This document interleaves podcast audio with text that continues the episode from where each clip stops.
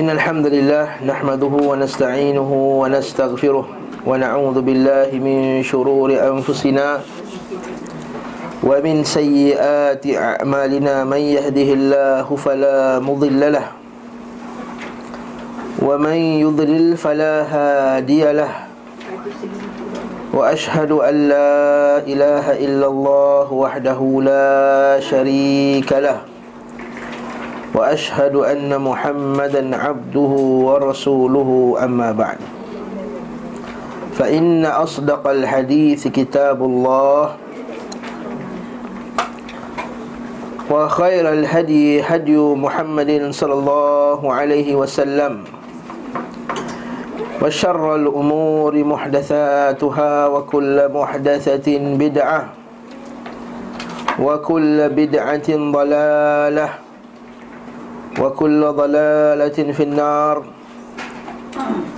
Sebenar-benar kalam ya kalam Allah Sebaik-baik petunjuk ialah petunjuk Nabi Muhammad sallallahu alaihi wasallam Dan seburuk-buruk perkara Dan sejahat-jahatnya adalah perkara yang mengada-ngadakan satu perkara yang baru dalam agama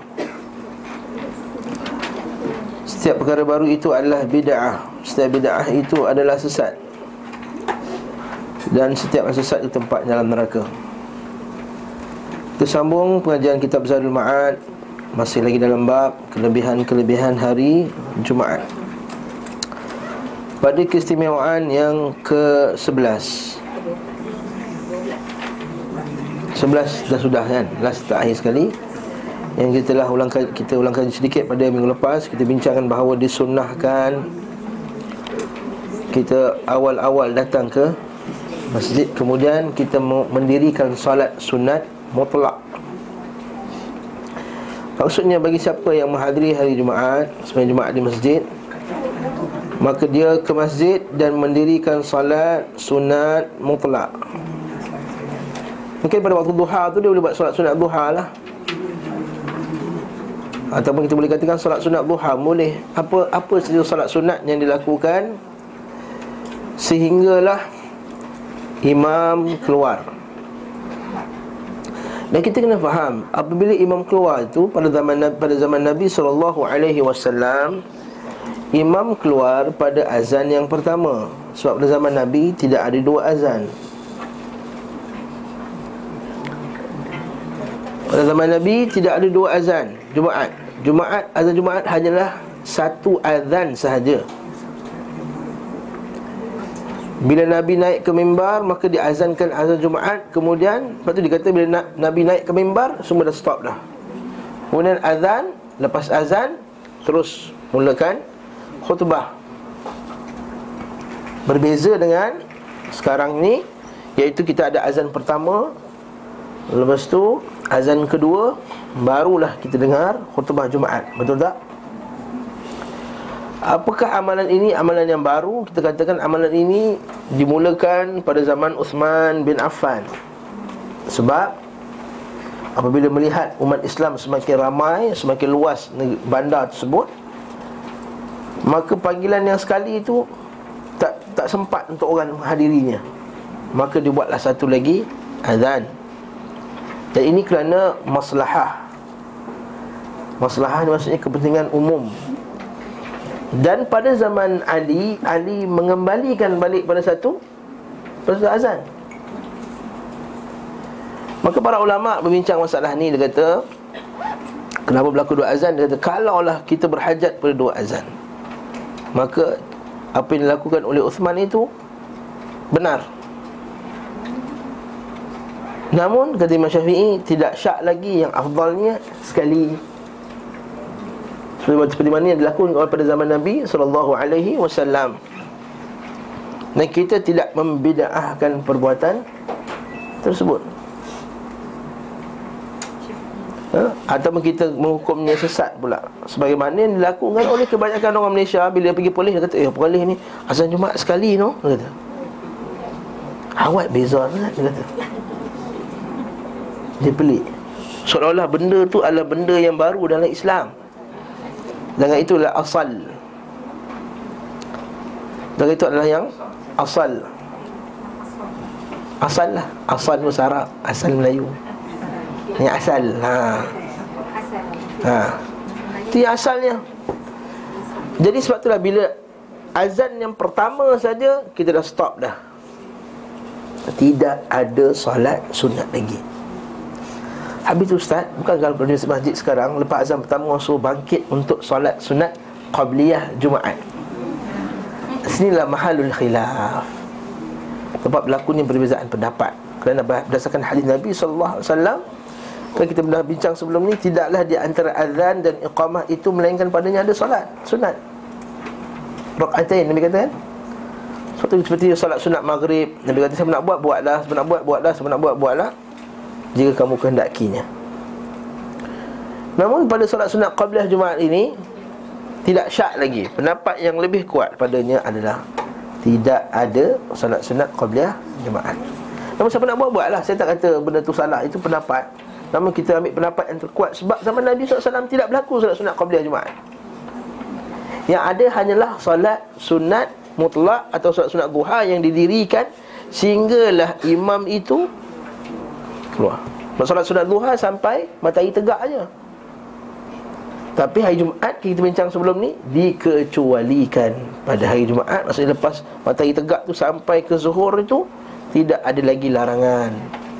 Kita bincang sebelum ni Seperti Imam Syafi'i Kalau kita tengok surat 524 Menjadi kebiasaan manusia berangkat menuju Jumaat Menjelang tengah hari dan melakukan salat hingga imam datang ini pendapat bahkan ini pendapat imam kita Syafi'i rahimahullahu taala. Ada masalah soalan ni? Ada bab ni? Tak ada. Okey. Keistimewaan ke-12 pula ini kita masuk. Keistimewaan yang ke 12. Athaniyatu ashar Membaca surah Al-Jumu'ah dan surah Al-Munafiqin Atau surah Sabbihis dan surah Al-Ghashiyah Pada salat Jumaat Rasulullah sallallahu alaihi wasallam biasa membaca surah-surah itu pada salat Jumaat. Demikian disebutkan oleh Imam Muslim dalam kitab sahihnya itu Sahih Muslim. Kalau kita letak kaki bawah tu ada dalam Muslim dalam Sahih kitab Jumaat bab ma yuqra apa yang dibaca fi salatil Jumaah dalam salat Jumaah. Dari hadis Abu Hurairah radhiyallahu anhu diriwayatkan juga oleh Abu Daud dalam kitab Salah bab ma yuqra bihi apa yang dibaca dengannya pada hari Jumaat. At-Tirmizi dalam kitab Salah bab ma jaa dalam bab membincangkan apa yang dibaca qiraah fi as-salatul jumaah dalam solat Jumaat. Dan Ibnu Majah juga dalam kitab Iqamatus Salah bab ma jaa fi al-qiraati fi salati yaumil jumaah dalam solat hari Jumaat apa yang dibaca? Maksudnya dalam Sahih Muslim Abu Daud Tirmizi Ibnu Majah semuanya meriwayatkan daripada Nabi wasallam bahawa Nabi baca surah-surah yang disebutkan tadi iaitu suratul Jumaah dan surah Al-Munafiqin. Bukan kita membaca sebahagian daripada surah Al-Jumaah Kita ambil empat ayat terakhir Last tu saja. ha, kan? Ya ayuhalladzina amanu Iza nudiya lissalah tu ayat tu Biasanya imam dah akan baca hanya hujung tu saja Dikatakan yang afdal dibacakan surah tu kesempurna yang sesempurnanya tapi kalau baca surah lain boleh tak ustaz? Tak ada masalah. Kita kata itu adalah sunat. Dan kita gaduh bab tu pula. Seperti kita katakan yang afdal. Disebutkan juga bahawa Nabi SAW biasa membaca pada salat Jumaat surah Al-Jum'ah dan surah Al-Ata ke hadis Al-Ghashah. Al-Ghashah lah. Semuanya ini dinukil secara accurate, itu sahih daripada beliau sallallahu alaihi wasallam. Tidak disukai membaca sebagian ayat. Ha, tidak disukai. Tapi kita, kita tidak kata haram tidak disukai. Daripada surah-surah tersebut atau membaca satu surah di antaranya dalam dua rakaat kita pecah dua. Sebab perkara tersebut menyelisihi menyelisihi sunnah. Adapun para imam yang bodoh malah melakukan seperti itu terus bukan imam ha? bodoh ni sekali lagi jahil. Bukannya bodoh bodoh bodoh ha Bukan bodoh ingat eh, ni bodoh ni bodoh Indonesia. Bodoh Indonesia maksudnya jahil, tak tahu. Hmm, itu macam Ustaz Yazid kan kalau kata kita nak sihat mereka, mereka itu semuanya bodoh. Kata. Bukannya bodoh-bodoh, kita faham. Kalau kita faham bodoh tu bengap bukan? Stupid bukan? Mereka jahil, ignorant. Ya, betul tak? Jahil, ignorant? Yes, ignorant, tak tahu, tak ada ilmu. Ya. Yang pula, eh teruk ni Ibn Qayyim ni Ni Juhal Okey Adapun para imam yang jahil Maka mereka melakukan seperti ini terus menerus ha, Lagi sedap ayat. Betul kan? Ejaz Baik ini bahasa Indonesia. Lepas tu kalau bahasa Indonesia Kita kata dia bodoh Dia tak marah. Dia tak marah. Sebab dia kata Ustaz Saya ini bodoh Ustaz. Maksudnya dia jahil. Okey? Masalah sebab ni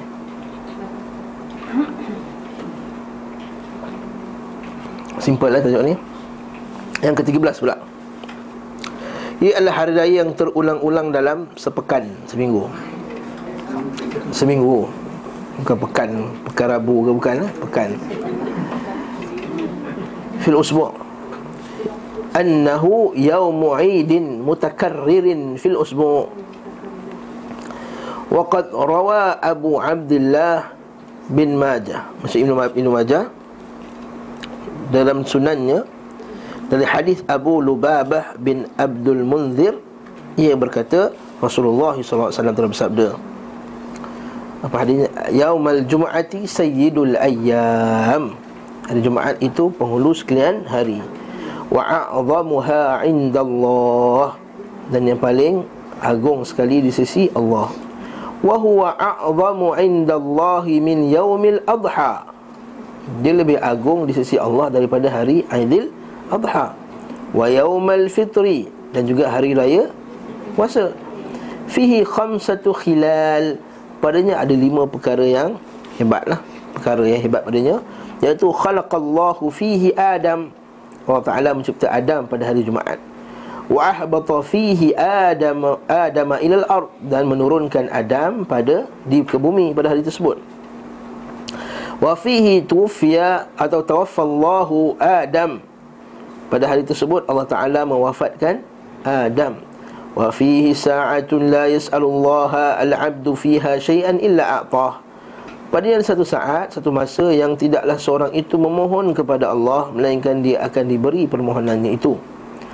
Malam yas'al Malam yas'al haraman. Selagi mana dia tak minta benda yang haram. Nabi SAW kata Doa orang itu mustajabah malam Jad'u ila qati' ila ismin au qati'atir rahim Kata Nabi SAW Doa orang itu akan makbul. Selagi mana dia tidak berdoa Tentang perkara yang memutuskan silaturahim Dan tentang doa yang Dosa lah Benda yang haram.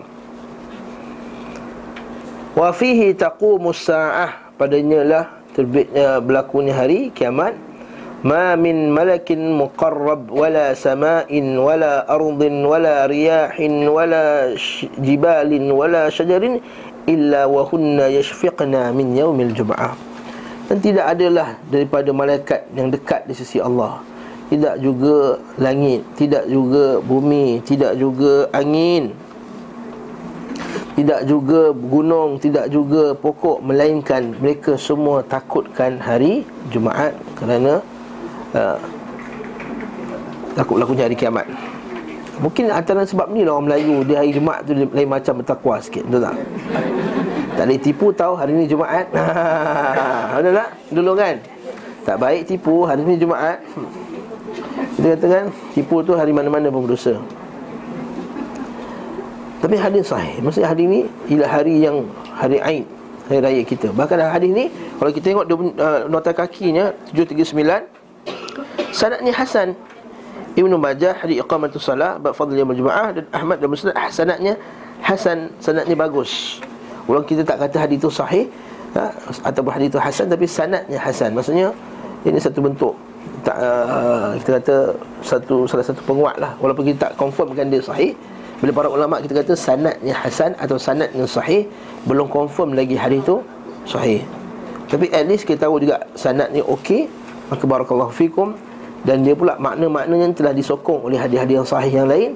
Maka kita kata dia hadis yang di, diterima Ibn Qayyim Al-Jawziyah sebutkan dalam bab ni kat sini kesimpulannya kesimpulannya bahawa hari Jumaat ni yang paling layak untuk kita agungkan.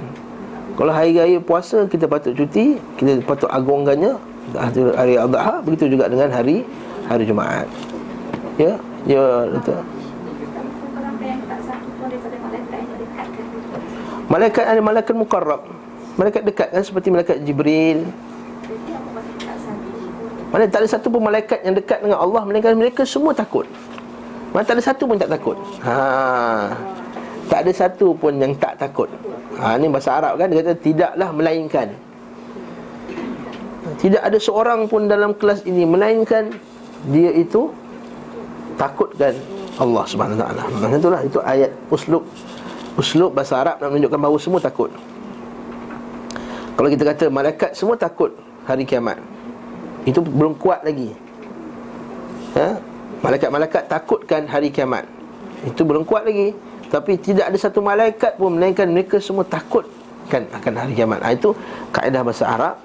Dia penafian Lepas tu dia ada isbat Ada nafi Lepas tu dia ada isbat yang ke-14 innahu yustahabu an yalbas fihi ahsana thiyab ila ayyaq allati yaqdiru 'alayha Iaitu disunnahkan dia untuk memakai pakaian yang terbaik Yang telah ditakdirkan baginya Yang telah dikadarkan baginya. Maksudnya kalau pakaian terbaiknya Ialah baju Melayunya 4 tahun dulu. Maka itu pakaian terbaiknya. Faham tak? Yang telah ditakdirkan baginya Yang mampu dia dapat Bukan maksudnya mesti kena beli baju baru Sebab tu kita silap faham juga Hari Raya mesti nak baju baru Dengan alasan kata Eh bukankah kita digalakkan pakai baju yang terbaik? Eh tak. Terbaik pada orang yang kemampuannya. Eh? Bukan semestinya beli baju baru. Lepas kadang-kadang anak tu perlukan lagi benda lain. Anak-anak yatim tu perlukan lebih penting daripada tu. Belaji apa semua. Tapi kita utamakan baju raya apa semua dan lain. Yang mungkin nak, nak masukkan kegembiraan ni. Itu selain cerita lah. Ha? Tapi kita kena bagi perhatian kadang-kadang orang membuat, mem, mem, membazirkan duitnya Ratusan ringgit semata-mata Sedangkan barulah bulan 8 eh, Katakanlah 3-4 bulan ada wedding dah, dah, dah tempah baju baru dah Hari raya nak tempah juga baju baru ha. Dan baju wedding tu baru pakai sekali masa wedding tu Ha, tak, tu baju wedding Bang, ini baju raya ha. Barakallahu fikum eh? Imam Ahmad meriwayatkan dalam musnadnya dari hadis Abu Ayyub Ia berkata Aku mendengar Rasulullah SAW bersabda Barang siapa mandi hari Jumaat kita bincang masalah ni Wajib ke sunat? Ha? Wajib ke sunat? Ha, sunat Mazhab Syafi'i sunat Tapi pendapat yang rajih masalah ni Ialah diwajib Untuk siapa yang menghadiri Salat Jumaat Mandi kata salat yaumul Jumaat Siapa yang mandi pada Jumaat Wa massa min tibin. Dan letakkan minyak Wangi padanya. Inkanalah Kalau dia ada. Wala bisa min ahsan siyabih. Dan pakai pakaian yang terbaik. Lepas tu kita kadang-kadang Bila tengok orang pakai pagoda Dengan pelekat Jumaat tu kita rasa semacam Macam Hai. Kita nak marah tak marah. Tapi benda tu sunat kan? Tapi macam Eh tak perhatilah Kalau hari raya cuba pakai macam tu. Mesti orang kata gila. Ha, Hari raya Boleh bagi bagi melekat Dengan pagoda. Mesti orang kata gila dia ni. Ha. Tapi kalau hari Jumaat Biasa tengok orang pakai pagoda Dengan Kain melekat. Seluar siam tu yang batik ha, Tak kisahlah macam mana pun. Thumma kharaja wa alaihi sakinah. Dan dia keluar dalam keadaan Tenang, jangan kelang kabut sebab tu dalam hadis Nabi SAW Banyak dalam bab bila ada perkumpulan orang ramai Mesti Nabi selalu sebutkan tenang-tenang. Mesti setiap haji. Nabi kata uskun, uskun, tenang-tenang Jangan kelang kabut. Hari Jumaat kelang kabut. Semua nak parking paling dekat sekali. Lagi buat double parking. Okay, kalau double parking Dah tahu dia double parking. Hari Jumaat dia lah yang keluar pertama dulu. Dia relax ke dalam tu Nak zikir apa semua. Dia telah menghalang orang. Ha, Ini saya sebut sebab masjid Masjid saya sendiri macam tu dia lah last kali Dia park tu Dia, dia block semua kereta-kereta dalam tu Sebab dia block dalam pintu. Lepas tu dia yang last kali keluar Dia kata tak apa Kita pentingkan zikir La hawla wa la billah. Tak tahu ada orang nak hantar anak sekolah Nak kerja apa Appointment apa semua. Barakallahu fikum. Ni kata kata Uskun, uskun, tenang, tenang. Nanti kalau kita bayangkan hadis Nabi SAW Nabi sebut ni ketika musim haji. Lepas tu para sahabat Tak ada sampai Nak bertumbuk, nak bergaduh, nak apa semua Tengok masa haji Semua boleh Cuma hajar aswad Relax je Tak ada masalah. Ah, Lepas zaman sahabat. Zaman sahabat Dan dah start zaman tabi'in Dah start ada orang-orang yang pelik-pelik ni ha, Ketika itulah baru dah start Ada orang berebut Nak cium hajar aswad. Sebelum para sahabat Semua boleh Jadi hajar aswad. Ha? Tak ada pun sekarang. Ha? Sebab tidak ada ketenangan Tidak ada uskun. Semua nak habiskan dia dulu. Itu juga hari Jumaat ha? Sebab semua nak selesaikan Nak keluar Dia dulu nak keluar. Macam dia je nak uh, Ada urusan. Mana-mana urusan juga? Lepas kata uh, Thumma kharaja wa alaihi sakinah. Dan kedua Bila tenang Maksudnya datang last minute ke datang awal? Awal lah Kalau last minute. Dah dengar dah Inna Allah wa malaikata wa Itu nak gelabah. Dah tak tenang lah. Yang kita dulu tenang As-sakinah hatta ya'til masjid Datang masjid? Thumma yarka' in badalah. Ha, Nampak ni. Thumma yarka' in badalah. Dan kemudian dia solat dua rakaat. Mana yang dia Mampu? Walam yu'zi ahadan. Tidak menyakiti seorang pun. Sebab biasanya perkumpulan orang ramai ni kita suka sakiti orang. Sama ada sakiti secara fizikal Atau sakiti dari segi psikologi dia Sakiti dari segi fizikal iaitu Kita langgar dia, kita tolak dia Dah penuh kan? Ha, mungkin Malaysia ni kurang. Tempat-tempat yang banyak orang berkumpul Untuk salat Jumaat seperti di Mekah dan lain-lain. Ha, Dia menyakiti orang. Kadang-kadang orang terduduk Dia pergi tolak pelan-pelan Orang tersepit dia. Nampak tak? Biasa kena tak? Biasa. Kadang-kadang dia terpusing sikit je. Sekali sak dia masuk. Dah, dia, dia, dah tak boleh masuk dah. Ini ha, yu'zi ahadan Itu adalah hadis Nabi SAW Dia kata jangan kau pisahkan. Hatta kalau dua orang Katakanlah Kita dia anak beranak dua orang. Nabi kata jangan pisahkan dua orang yang sedang duduk. Jangan pisahkan. Kalau tak boleh kita tahu dia Kita betak sebelah sini. Sebab tu guru saya dulu kata Syekh Abdul Laith yang mengajar hadis dia kata Alhamdulillah orang Melayu ni bagus. Kalau lalu dia. Ha, Tangan tu dia ada. Ha. Salam kiri kanan dulu baru dia semayang ha, Itu baguslah Itu bak Tak macam setengah-setengah bangsa Dia tegak je, langgar je. Okay? Yang kedua, menyakiti dari segi psikologi dia Iaitu dengan saya sebut tadi itulah. Pertama, dia baca Quran dengan kuat Badannya berbau Menyakiti kiri kanan-kanannya Menyakiti jirannya. Dan itu juga termasuk jiran. Yang Allah SWT sebut dalam Quran Wasahibi bil itu orang yang kamu patut jaga adalah sahibi bil jam jiran kamu dan jiran kita bukan jiran rumah saja. Sekarang ni anda sedang berjiran antara kiri kanan. Jangan sakiti. Eh? Jangan sakiti dengan contohnya dia tengah dengar ustaz cakap, dia cakap lah okey okey okey okey. Ha nampak dia terganggu. Nak dengar cakap orang ni ke kan kalau aku kata syik kan dia kecil hati. Ha. Ni teman aku datang yang santak 50 tahun dah ni. Barakallahu fikum. Ini contohnya lah. Dia sakiti. Ini guru saya sebut macam tu lah. Atau tengah-tengah ni Tengah tulis ni Pen, pen, pen, pen. Ada madam, madam, madam. Ini sakiti juga. Menyakiti orang yang sedang nak Nak mengaji. Ini begitu juga di masjid. Itu kita baca dengan kuat Dengan orang sebelah. Buat perbuatan-perbuatan yang menyakiti. Contohnya pergi main Main game. Orang sebelah sakit hati Tengok Eh? Maksudnya janganlah dia buka ada setengah tu buka Facebook dalam masjid dan tahu bila buka Facebook ada gambar-gambar tak elok apa semua. Barakallahu fikum nak buka gambar perempuan tidak berhijab, gambar kan ada perempuan seksi dalam tu, kadang-kadang ada berita-berita tak betul kita buka dalam masjid. Barakallahu fikum. Ya, jadi semoga Allah Taala merahmati kita tak agar kita jauh daripada fitnah-fitnah ini. Ya. Thumma ansata ansata kemudian dia diam Iza kharaja imamuh. Bila keluar imam dah tak boleh cakap lagi dah. Hatta yusalliya Sehingga dia salat Kanat kafaratun lima bainahuma. Kafarah di antara keduanya. Seperti hadis Nabi SAW Hadis Amr al-As Kita dengar kan? Amr al-As masuk Islam Ya Rasulullah Sudah aku masuk Islam Boleh tak kau janji pada aku Bahawa Allah Ta'ala mengampunkan dosaku? Lalu Nabi tersenyum Nabi kata Tidakkah kau tahu Wahai Amr al-As Bahawa sungguhnya al-Islam Yahdi wa maqablah Wal, wal umratu tahdi wa maqablaha wal jum'atu wal jum'atu tahdi ma qablaha was salatu tahdi ma qablaha was sawmu tahdi ma qablaha iaitu Nabi SAW sebut Islam tu menghapuskan apa yang sebelumnya. Ha, Salat lima waktu menghapuskan sebelumnya. Jumaat antara Jumaat menghapuskan antara yang sebelumnya. Ramadan antara Ramadan menghapuskan antara keduanya. Ha, Ini kanat, kanat kafaratan lima bainu Kafarah di antara dosa yang lakukan Ma majtunibatil kabair Kata Nabi SAW Nah di lain selagi dia menjauhi dosa-dosa besar jadi bila ulama kata menghapuskan dosa antara keduanya ini bukan dosa besar. Dosa besar berhajat kepada taubat. Ha, seperti hadis berkenaan dengan wuduk bila kita basuh ambil wuduk jatuhlah dosa itu juga dengan Nabi kata ittabi'il hasanati as-sayyi'atul hasanati tamhuha ikutilah perbuatan yang jahat itu dengan perbuatan yang baik saya perbuatan baik itu menghapuskan perbuatan yang jahat innal hasanat yudhibna sayyi'at. Allah Taala kata, kata dalam Quran sebenarnya kebaikan itu menghapuskan kejahatan itu adalah dosa-dosa selain daripada dosa besar. Dosa besar berhajat kepada taubat. Ha, okey. Bismillah. Dan sunnah Abi Daud pula daripada Abdullah bin Salam annahu sami'a Rasulullah sallallahu alaihi wasallam yaqul.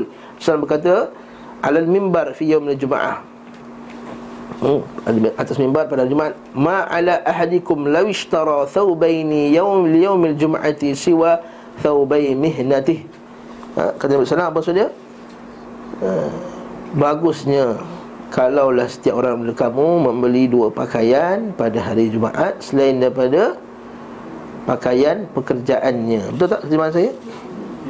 Hmm, pakaian kerjanya. Sebab bila pakaian kerja dia pergi ladang, badannya busuk apa semua, Nabi kata kalau boleh adalah satu pakaian lain khas untuk kita pergi solat. Okey?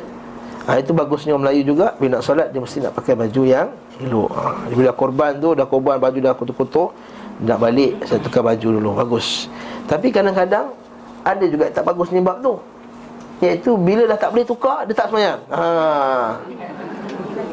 Nampak tak? Bila tak boleh tukar Dia tak semayang Ish baju air kotor lah Kotor apa? Tadi air berkebun Najis ke? Tak najis. Habis tu Yelah kotor tak sedap. Ha. Tapi dah jemaah dah nak didirikan ni. Jemaah dah nak didirikan. Maka ke atas dia mengutamakan jemaah itu Bukannya?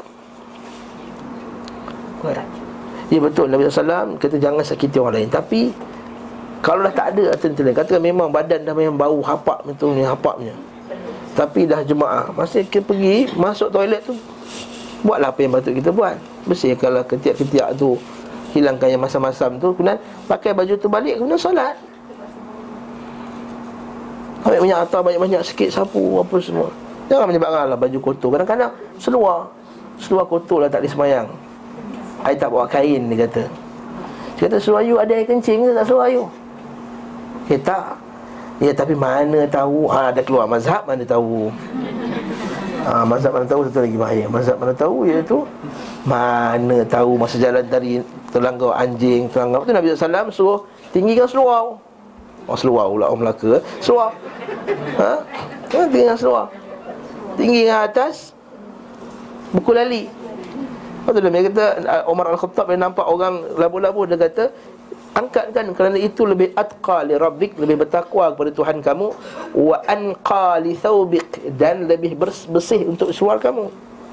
Wa anqa tak? Bila kita pakai tinggi Tak adalah terserik sana Terserik sini apa semua. Dan hatta kalau terserik sekalipun Untuk seluar. Zaman-zaman saya sekolah tu Budak-budak selalu pakai seluar labuh. Sampai dia punya hujung dia jeans dia tu Sampai ada berbulu-bulu. Ha, Itu style kata. Ha, Kalau kata sampai bulu-bulu tersebut Hatta kalau berbulu sekalipun Kalau confirm tak ada najis Tak ada bau anjing kat seluar tu Maka boleh kita pakai. Seperti hadis Nabi SAW Bagi wanita dia labuhkan pakaiannya Rasulullah. Bagaimana kalau kita dah sapu apa semua Nabi kata apa yang kamu lalu selepas itu Menyucikannya. Barakallahu fikum ya. Selesai masalah. Pencerahan sikit tentang pakaian ni.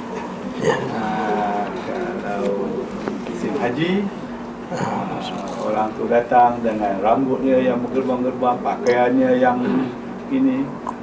Uh, Digambarkan seperti itulah orang pergi haji. Sedangkan ini kita kena bersih, kemas.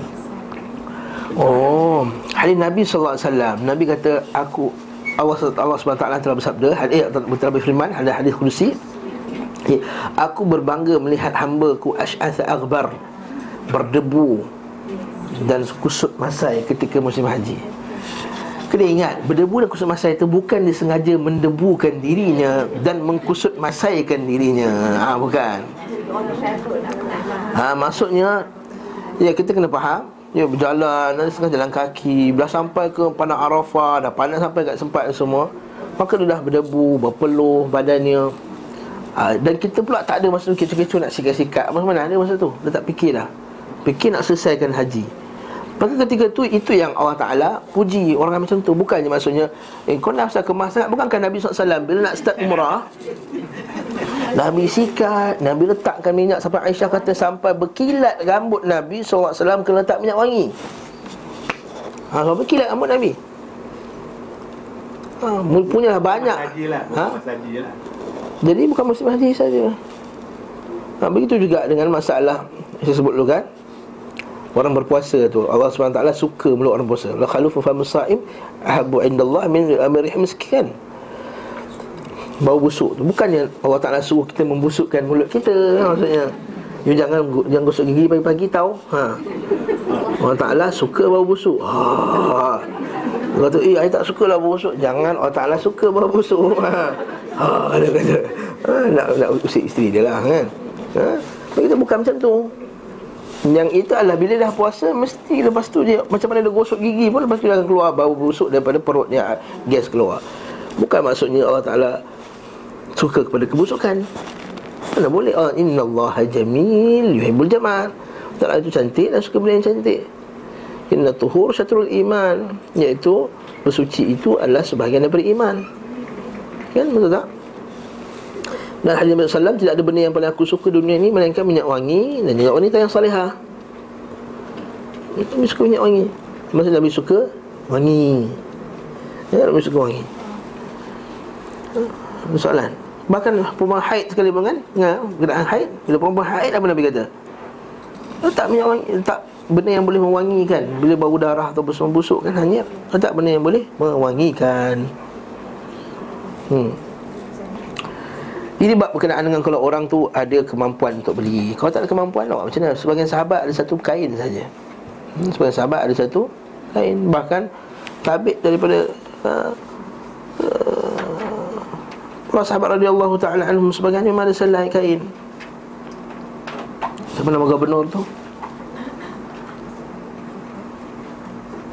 Nah, Allah Yang bila dia pergi Satu hari dia pergi Jumaat Dia pergi lambat Lalu rakyat dia report dekat Umar Al-Khattab. Kenapa dia terlambat semayang? Dia kata sebab aku ada satu pakaian dia Dan aku selalu basuh pagi Jumaat. Sebab aku nak pergi semayang Jumaat tu dengan pakaian terbaik. Jadi aku ada satu pakaian sedangkan dia masa tu dia gubernur Jadi bila orang report kat dia dia selalu datang lambat Maksudnya lambat mesti bukan lambat sampai ada khutbah naik. Tidak kan? Ha, tapi sebabkan dia kata aku ada satu pakaian Tapi aku nak pakai terbaik dengan satu pakaian. Jadi dia tetap juga dia basuh pada pagi tu dan dia basuh pada pagi tu Teruk kering Sebab tu dia lambat sedikit Berbanding dengan orang lain. Siapa nama dia? Ha, carilah homework. Kalau jumpa saya bagi hadiah. Hmm? Dalam sunan Abi Daud Daripada Abdullah bin Salam Bahawa dia mendengar Rasulullah bahawa Kemudian daripada dalam sunan Sunan Ibn Majah Dari Aisyah radhiyallahu anhumah bahawa Nabi SAW berkhutbah pada manusia pada hari Jumaat. Lalu beliau melihat mereka mengenakan pakaian macam mana Arab dia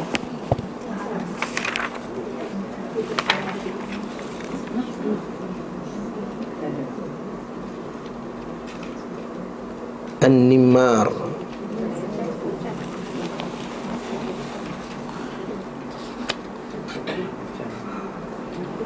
Pakaian An-Nimar Maksud pakaian yang Tak cantik sangat lah. Eh? Buruk. Hmm tidak mengapa bagi salah seorang kamu jika mendapati keluasan untuk memiliki dua pakaian untuk Jumatnya selain dua pakaian kerjanya. Saya cek balik animar nanti. Animar.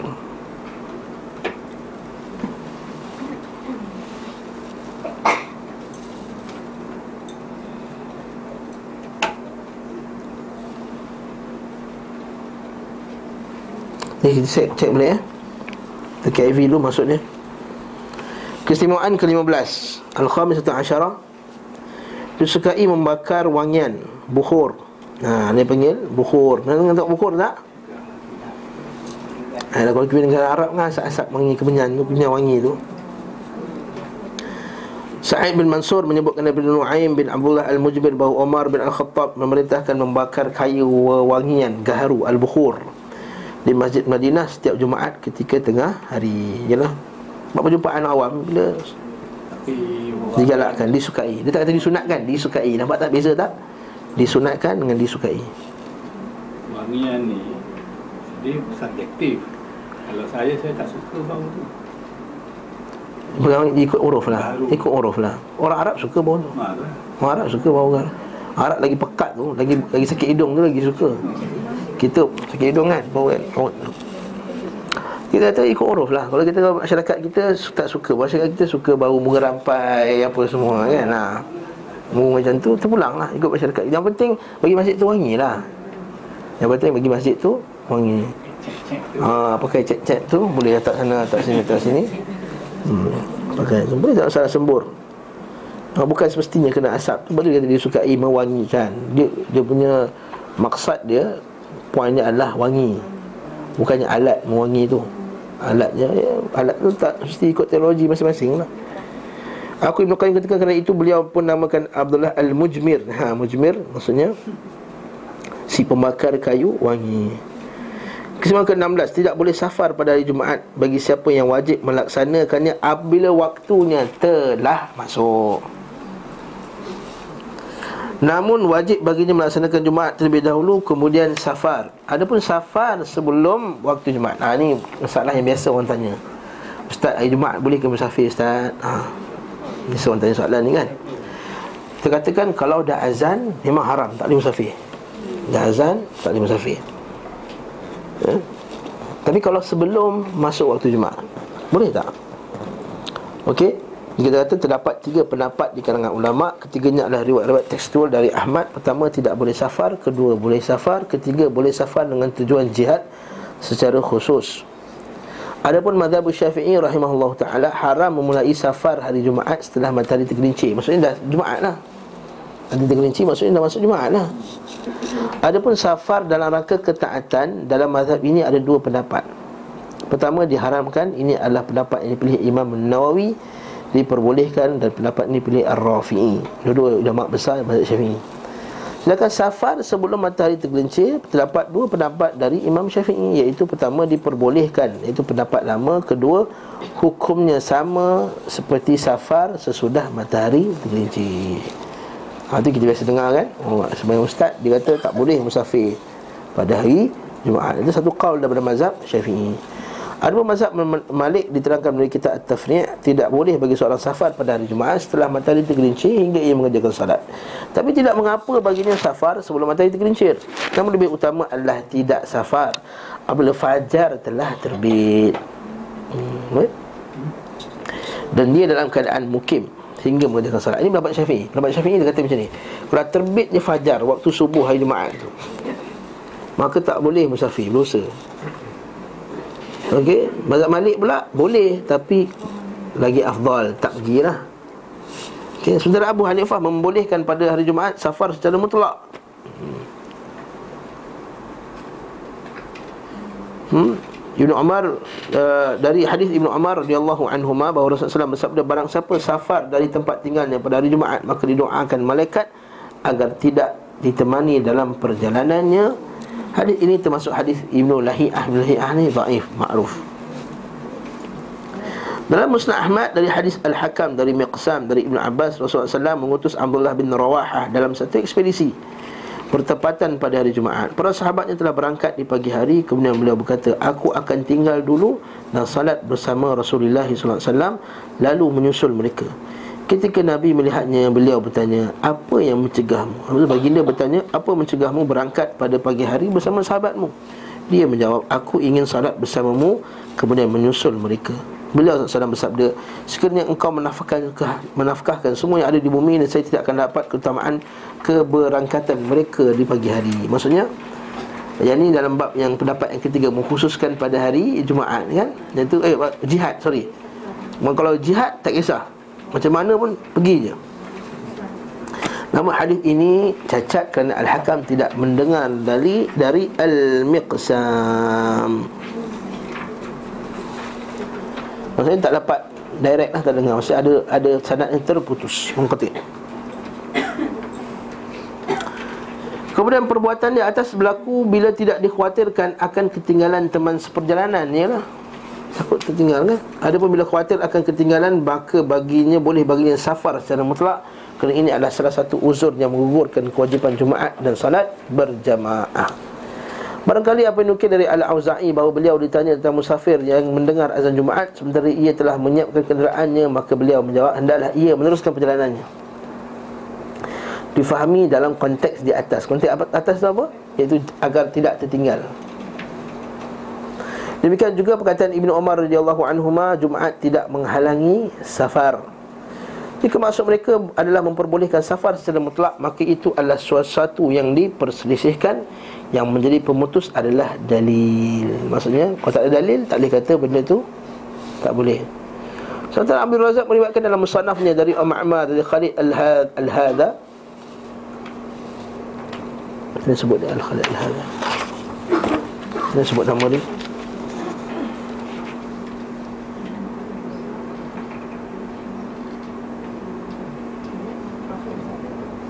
Contoh nama dia secara sebut.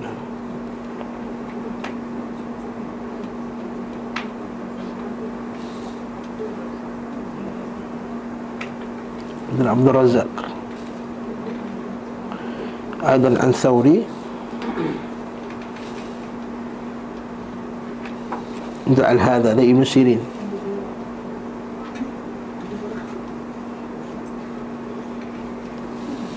Mana nama dia?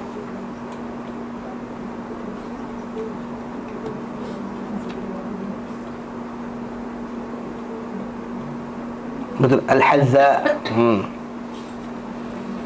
Al-Hadza Itu Al-Hadza Hadza nama tu Hadza hmm. Bukan Hadza tu Ada Hamzah di ujung ha,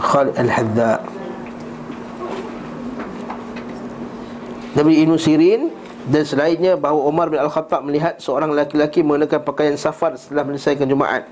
Maka beliau berkata apa ada, ada apa denganmu? Malak. Dia menjawab aku ingin safar namun aku tidak suka keluar hingga aku solat Jumaat. Terlebih dahulu Umar berkata Jumaat ini tidak menghalangi menghalangimu untuk safar selama waktunya telah telah tiba. Perawinya okey. Ini adalah perkataan mereka yang melarang safar sudah matahari tergelincir dan tidak melarang bila sebelumnya. Abdul Razak menyebutkan pula dari Al-Thawri Dari Aswad bin Qais Dari ayahnya berkata Umar bin Al-Khattab melihat seorang laki-laki Dengan penampilan safar Maksudnya anak musafir. Laki itu berkata Hari ini adalah hari Jumaat. Kalau bukan kerana itu saya Aku telah berangkat. Maka Umar berkata Sesungguhnya Jumaat tidak menghalangi Orang yang akan bermusafir. Keluarlah sebelum tiba waktu berangkat Untuk solat Jumaat. Perawinya bagus Beliau menyebutkan juga daripada Al-Thawri daripada Ibn Abi Dhib dari Salih bin Kathir dari Az-Zuhri berkata Rasulullah keluar safar pada hari Jumaat pada sebelum salat Jumaat. Namun perawinya ada perawi yang lemah sanad ini. Beliau menyebutkan dari Ma'mar dia berkata aku bertanya kepada Yahya bin Kathir apakah boleh seorang keluar safar pada hari Jumaat?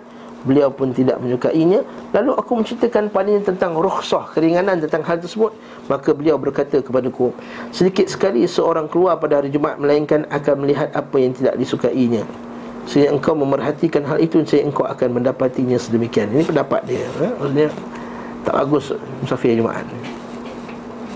Ilmu Mubarak menyebutkan dari Al-Auza'i Dari Hasan bin Atiyah Berkata aku seorang musafir pada hari Jumaat Maka siang akan mendoakannya Agar tidak diberi pertolongan Memenuhi keperluannya Dan tidak ditemani dalam perjalanannya. Oh, Maksud ini sebagian Ulama salaf yang tak suka musafir pada hari Jumaat. Al-Auza'i menyebutkan dari Musaib Bahawa berkata Safar hari Jumaat adalah sesudah salat Ibn Jurat berkata Aku bertanya kepada Atta Apakah sampai kepadamu bahawa bisa biasa dikatakan Apabila seorang di sore hari Siang hari berada di suatu kampung Ditegakkan pada salat Jumaat Maka tidak boleh baginya Pergi dari tempat itu hingga mengerjakan salat Jumaat? Dia berkata sesungguhnya demikian itu Tidak disukai.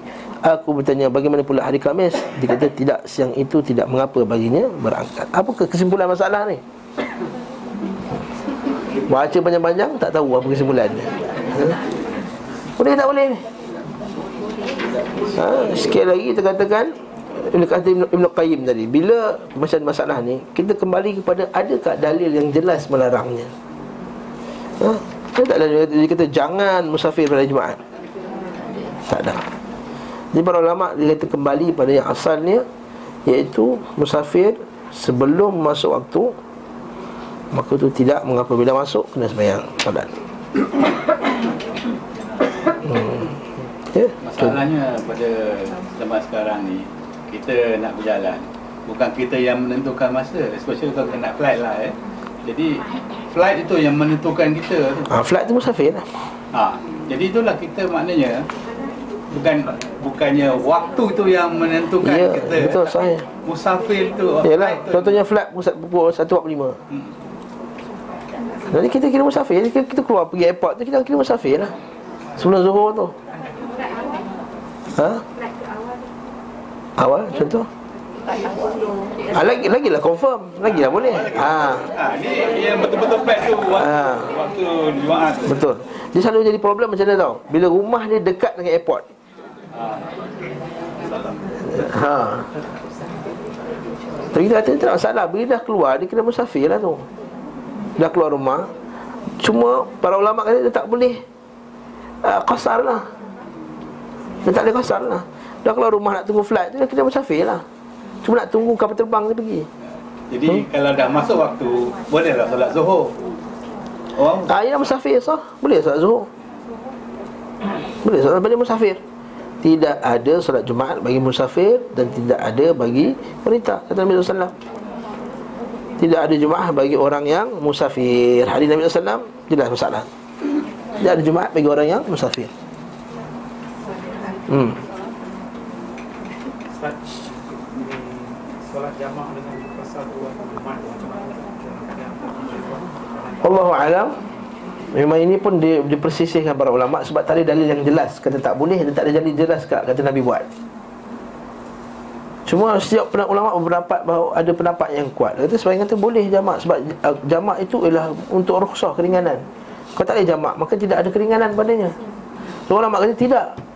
Yang boleh jamak itu zuhur dengan asar, bukannya Jumaat dengan asar. Dan Jumaat ada hukum yang berbeza dengan hukum Jumaat. Wallahu alam dalam masalah ni saya taklid kepada uh, Syekh bin Baz, Syekh Uthaymin rahimahullah taala apa semua mengatakan bahawa tidak boleh menjamak salat Jumaat dengan salat asar.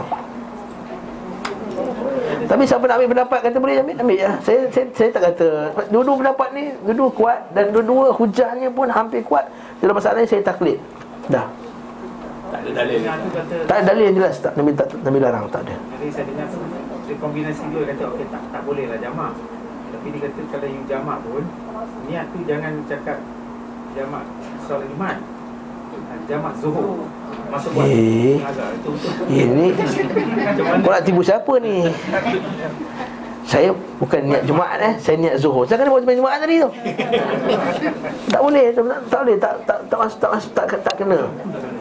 Itu he- helah yang tak masuk akal. Allah alam bisawab. Saya kata ini dua pendapat dua kuat. Tadi Ustaz Ali ambil pendapat kata boleh tak Ustaz saya? Betul tak? Ha, Ustaz Ali ambil pendapat kata boleh. Barakallahu fikum. Jadi kalau tanya sebagai ustaz lain pula Dia kata tak boleh, tak dibenarkan. Atau Syekh bin Bas kata tak. Syekh Salih Munajid dalam Islam Q&A pun kata tak boleh. Uh, Dalam Islam Web pun tak boleh. Atau fatwa masyaih kita, kita baca Syekh Salih Fauzan Al-Fauzan apa semua Semua kata tak boleh. Masalah ni saya taklid kepada mereka. Saya kata saya taklid kepada mereka. Saya pun tak tahu dalam masalah ni Yang lebih detail dalam masalah usul lagi dalam. Saya kata saya taklid mereka dalam masalah ni jadi kalau saya taklid, abang taklid, dua-dua tak boleh gaduh lah. Ha. Jadi kalau abang ambil ikhlas. Nah. Ha, bukan itu lah. Saya kata ambil mana yang kita rasa yakin dekat dengan Pendapat yang lebih kuat. Allahu'alam bersawab Saya taklid masalah ni. Dan saya pun tak berani nak kata pendapat yang lagi Kuat, saya kata saya taklid saja kepada Syekh Salaf Fawzan Dan yang lain-lain Kerana kita yakin pada mereka Mengikuti hadis Nabi SAW Dah selesai masalah ni. Hari Jumaat Kesimpulan ke-17 pula Bagi orang yang berjalan men, Berjalan menuju Jumaat Setiap langkahnya sama seperti pahala puasa Dan salatnya setahun. Abdul Razak berkata Diriwatkan daripada Ma'mar Dari Yahya bin Kathir Dari Abu Qilabah Dari Abu Al-Ash'ad As-San'ani Dari Aus Ibn Aus Dia berkata Rasulullah bersabda barang siapa jima' dan mandi pada hari Jumaat Berangkat lebih cepat dan lebih awal. Mendekat kepada imam Berdiam Maka baginya setiap langkah yang dilangkahnya Sebagaimana pahala puasa dan solatnya setahun. Yang demikian itu adalah Mudah. Dan sanatnya adalah sahih. Sanatnya adalah sanat yang sahih. Diriwayatkan Imam Ahmad dalam musnadnya. Imam Ahmad kata Lafaz ghassala. Pada hari itu berhubungan intim dengan isterinya Demikian ditafsirkan oleh wakil. Ini dalil yang kata mana Jumaat tu afdal tu. Hmm. Wallahu ta'ala alam bisawab Keistimewaan ke-18 Bahawa ia adalah daripada hari penghapusan kejelekan, keburukan. Yuka takfir sayiat Menghapuskan dosa. Kan kita sebut ayat tadi? Jumaat antara Jumaat menghapuskan antara kedua kesalahan antara keduanya. Imam Ahmad meriwayatkan dalam musnadnya dari Salman ia berkata Rasulullah SAW bersabda kepadaku apakah engkau tahu apakah hari Jumaat? Hmm? Atau apakah itu hari Jumaat? Bahasa Arab apa? Tidak. Atadri ma yaumul Jum'ah? Kau tahu tak apa itu hari Jumaat? Qultu huwa al-yaumul ladhi jama'allahu fihi abakum Adam Iaitu hari yang Allah Ta'ala mengumpulkan bapa kamu Adam Walakinni adri ma yaumul Jum'ah Walakinni ma adri yaumul Jum'ah Tapi aku tak tahu apakah itu hari Jumaat La yatatahar rajul fayuhsinu tuhurahu Tak ada orang itu bersuci dan memperelokkan bersucinya Thumma ya'til Jum'ah Hari Jumaat fayun sita fayun sita hatta yaqdi al-imam salatah dengan dia diam. Sehingga imam selesaikan solatnya illa kanat kafaratan kafaratun kafaratan lima bainahu wa bainal jum'ah al-muqbilah majtanibatil maqtalah. Nampak tak? Semuanya itu al-kafarah antara dia dan Jumaatnya Jumaat yang akan datang Selagi mana dia menjauhi dosa besar. Dia sebut tadi kan? Nah. Dalam musnad aidan min hadis Atha al-Khurasani min Nubisha atau Nubaisha al-Huzali annahu kana yuhaddithu an Rasulillah sallallahu bahawa dia mendengar Rasulullah telah bersabda Innal muslima idza iktasala yawm al-jum'ah seorang muslim mandi pada Jumaat thumma aqbala ila al-masjid la yu'dhi ahadan kemudian menghadap dengan pergi ke masjid dan tidak menyakiti sesiapa pun. Fa illam yajidil imam kharaj salla ma badalah. Kalau dia dapati imam belum lagi keluar maka salatlah. Mana yang dia nak dia nak salat. Wa in wajada al imam qad kharaj kalau imam dah keluar jelas duduklah. Fastama'a wa ansata maka dengar dan diamlah. Hatta yaqdi al imamu jum'atah sehingga imam itu selesai salat Jumaatnya wa kalamah dan khutbahnya. Illam yughfar lahu fi jum'atihi tilka dhunubihi kulluha an takuna kafaratan lil jum'ati allati taliha kalau Jumaat itu tidak menghapuskan dosanya semuanya Jumaat akan datang untuk akan hapuskan dosa-dosanya yang lalu tapi dengan hadis dia kata apa? Bila imam dah naik ke mimbar Maka duduklah dengar. Maksud duduk tu bukan maksud dia suruh duduk terus. Solat dulu dua rakaat Tahiyatul masjid. Solat tahiyatul masjid dulu. Tahiyatul masjid wajib. Solat tahiyatul masjid Wajib Mengikut pendapat yang Rajih Pendapat yang kuat. Yang bisa kita dengar solat tahiyatul masjid ni solat sunat tahiyatul masjid. Kita panggil solat sunat tahiyatul masjid. Jadi pendapat yang rajih Yang kuat dalam masalah ini adalah Solat tahiyatul masjid bukan sunat Hukumnya wajib. Masjid haram bila tawaf Berganti kepada tahiyatul masjid. Tak tawaf sunat Kena buat tahiyatul masjid. Itu bagi orang yang Dah selesai umrah. Tapi kalau orang yang umrah Mula-mula sekali tawaf. Bukan tahiyatul masjid Kecuali kalau nak solat-solat waktu. Ha, Itu yang cerita. Ha?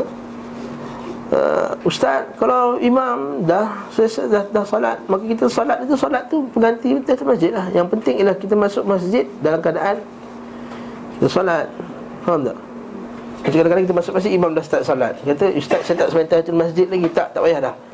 Boleh dah solat Kalau kamu mulakan dengan solat Maksudnya telah gugur lah Waktu itu Masjid tadi. Faham tak? Kita sampai waktu imam dah mula solat Jumaat. Solat Jumaat, ah, solat Jumaat tak boleh lah. Waktu solat Jumaat kita solat Jumaat lah. Ini khutbah, khutbah. Ha. Masuk khutbah, imam tengah khutbah. Kita datang masuk masjid lambat. Nak dengar khutbah ke nak solat tahiyatul masjid? Wajib buat solat, solat masjid. Ah, kita buat solat tahiyatul masjid. Ha. Ada setengah orang kata tak duduk sebab dengar tu wajib, solat tu sunat dia kata. Kita kata tak, sebab duduk tu wajib. Eh, sebab Umar pernah menegur orang yang Rasulullah SAW bukan Umar Rasulullah SAW pernah tegur orang yang Dia masuk terus duduk Dan Umar kata bangunlah Dan Solatlah dua rakaat. Nabi SAW kata Bangkit dan rukuklah Solat dua rakaat Tahiyatul Masjid. Jadi Begitu juga dalam Kalau dengan kuliah Kalau ada kuliah Solat tahiyatul masjid dulu. Sebelum dengar kuliah ha, nak, nak beredar. Ada urusan. Ada urusan. Tafadhal. Tak ada masalah. Tafadhal. Lagi? Ah, sebab beredar silakan. Kau ambil cucu Masya Allah ha, Innama amwalukum wa awladukum fitnah. Ha. Sebenarnya harta kamu dan anak kamu adalah fitnah. Ha. Betul lah tu. Fitnah Hasanah. Fitnah hasanah Ada fitnah hasanah lah Macam bid'ah hasanah lah Pertama kali dengar fitnah hasanah Pertama kali dengar fitnah hasanah Betul juga orang ahli Al-Quran wa nabluukum bisyarr bil khairi wa syarri fitnah. Kami akan uji kamu dengan baik dan buruk sebagai ujian bagi kamu. Ha, betul lah tu. Fitnah. Ha, cuma tak, tak pernah dengar lah fitnah hasanah tu. Okey. Dah selesai masalah ni. Ke-19 pula. Bahawa jahannam dinyalakan setiap hari Ju- kecuali ke hari Jumaat.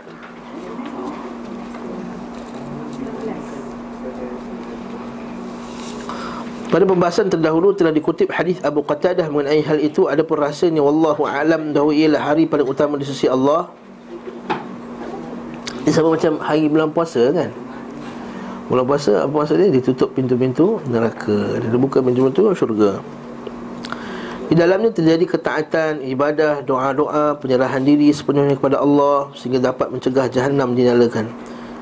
Uh, kemungkinan maksud dicegahnya jahanam tu pasal kita sebutlah dan sama macam hadis Ramadan tu Sebenarnya kita faham secara literalnya Secara directnya Zahir hadis tersebut Iaitu memang Itu ditutup, ditutup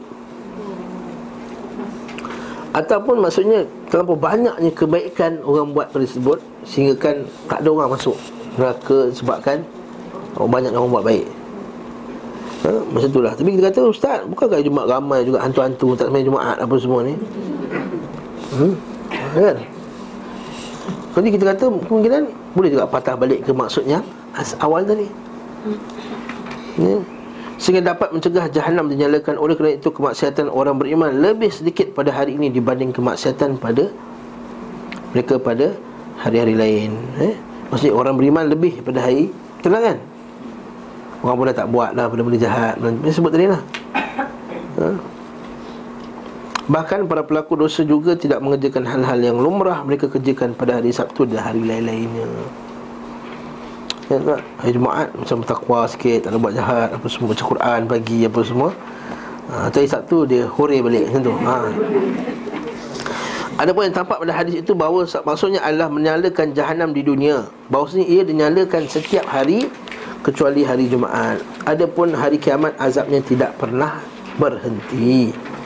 Tidak pernah diringankan sehari pun azabnya bagi para penghuninya Oleh kerana mereka meminta para neraka jahanam agar diringankan azab Bagi mereka satu hari saja. Namun permohonan mereka itu tidak dipenuhi Yang Quran sebut Keistimewaan yang kedua puluh Padanya terdapat waktu pengabulan doa. Ini adalah waktu di mana tak seorang pun dari kaum muslimin Yang meminta satu melainkan akan diberi. Ha, Tak perlu tunggu uh, Apa tu? Bulan tu tawaf Kaabah apa semua. Seribu tahun sekali pada pukul 3.25 pagi Maka akan dapati bulan di atas tegak di atas Kaabah. Maka ketika itu doa kita makbul. Itu merepek. Ha, Merepek Lagi khurafat. Memanglah 3.25 pagi doa makbul? Memanglah doa kan satu per tiga akhir malam. Kita tak nafikan doa makbul pada tiga pada waktu tersebut. Tapi nak tepatkan 3.25 Kita tak kisahlah. Satu per tiga akhir malam doa makbul Sampai dah subuh. Uh, Tapi nak tetapkan kerana bulan atas tu hanya tak betul. Itu berdasarkan cerita kisah yang kurafat Tak ada sandaran daripada hadis yang sahih pun. Rasulullah SAW bersabda Sungguhnya pada Jumaat dapat satu waktu Tidak seorang hamba muslim pun bertepatan Berdiri salat memohon sesuatu kepada Allah Melainkan dia akan memenuhi permohonannya. Beliau mengisyaratkan dengan tangannya Menunjukkan singkat waktu ni Itu ambil waktu sini ya. Ada satu waktu kata, Satu waktu. Ha. Maksudnya waktu tu singkat Lepas tu nanti kita akan tengok dalam jilid yang kedua Perbahasan tentang waktu tersebut dengan detail Disebutkan dalam Al-Musnad dari dari Musnad dari hadis Abu Lubabah bin Abdul Munzir daripada Nabi SAW beliau bersabda penghulu hari-hari adalah hari Jumaat. Ia adalah yang paling agung di sisi Allah Lebih agung bagi Allah daripada hari Alif Fitri Adi Allah. Dalam terdapat lima perkara Padanya menciptakan Adam Pada Adam turun ke bumi Padanya memanfaatkan Adam Padanya terdapat satu waktu yang tidaklah seorang hamba minta kepada Allah Padanya melainkan akan diberi. Selama ia tidak meminta yang haram Padanya hari kiamat Jadi tak satu pun daripada malaikat dekatkan Tidak pula langit, bumi, gunung Ataupun pepohonan Pepohonan melainkan mereka takut. Rasa takut pada hari Jumaat hadis tadi yang tersebutkan tadi lah. Banyak baca dua, dua kali baca dah hadis ni Nampak ni Alhamdulillah Selesai jilid satu terjemahan Jumaat Bersambung pada jilid yang kedua ha, Itu bukan kata Ibn Qayyim lah Itu kata penterjemah hmm? Barakallahu fikum ha, Puan-puan dah ada ke buku jilid dua ni? Dah ada dah? Kalau ada, terus masuk je Sebelah sepuluh tu Tak bawa, ha, itu Bagus juga tu, habis awal hmm? Jadi insya-Allah Pada